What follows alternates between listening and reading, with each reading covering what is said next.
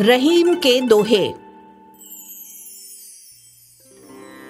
रहीम दास जी का जन्म लाहौर, जो पाकिस्तान में है 17 दिसंबर सन 1556 को हुआ। पिता बैरम खां की मौत के बाद अकबर ने रहीम को अपना धर्म पुत्र बना लिया और उनकी विधवा माँ सुल्ताना बेगम से विधिवत विवाह कर लिया। रहीम की शिक्षा उदार धार्मिक वातावरण में हुई, जिस कारण वे गंगा जमुनी संस्कृति से ओतप्रोत हो गए। यही कारण है कि उनकी रचनाओं में यत्र तत्र सर्वत्र हिंदू संस्कृति की छाप दृष्टिगोचर होती है। कवि रहीम ने अपने नीति परक दोहों में मानव मात्र को करणीय और अकरणीय आचरण की नसीहत दी है।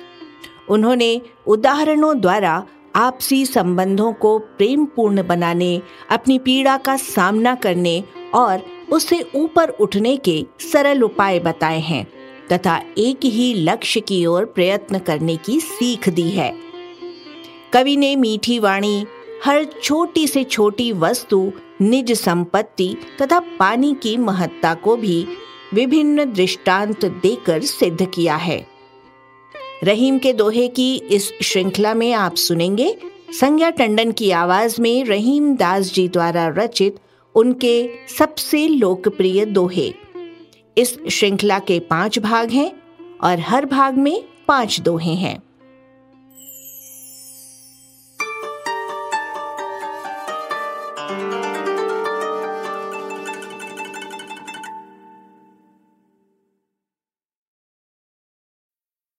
Are you the creative type? And you already know lots of cool things Photoshop can do, like create eye popping images for social and gorgeous graphics for t shirts and posters.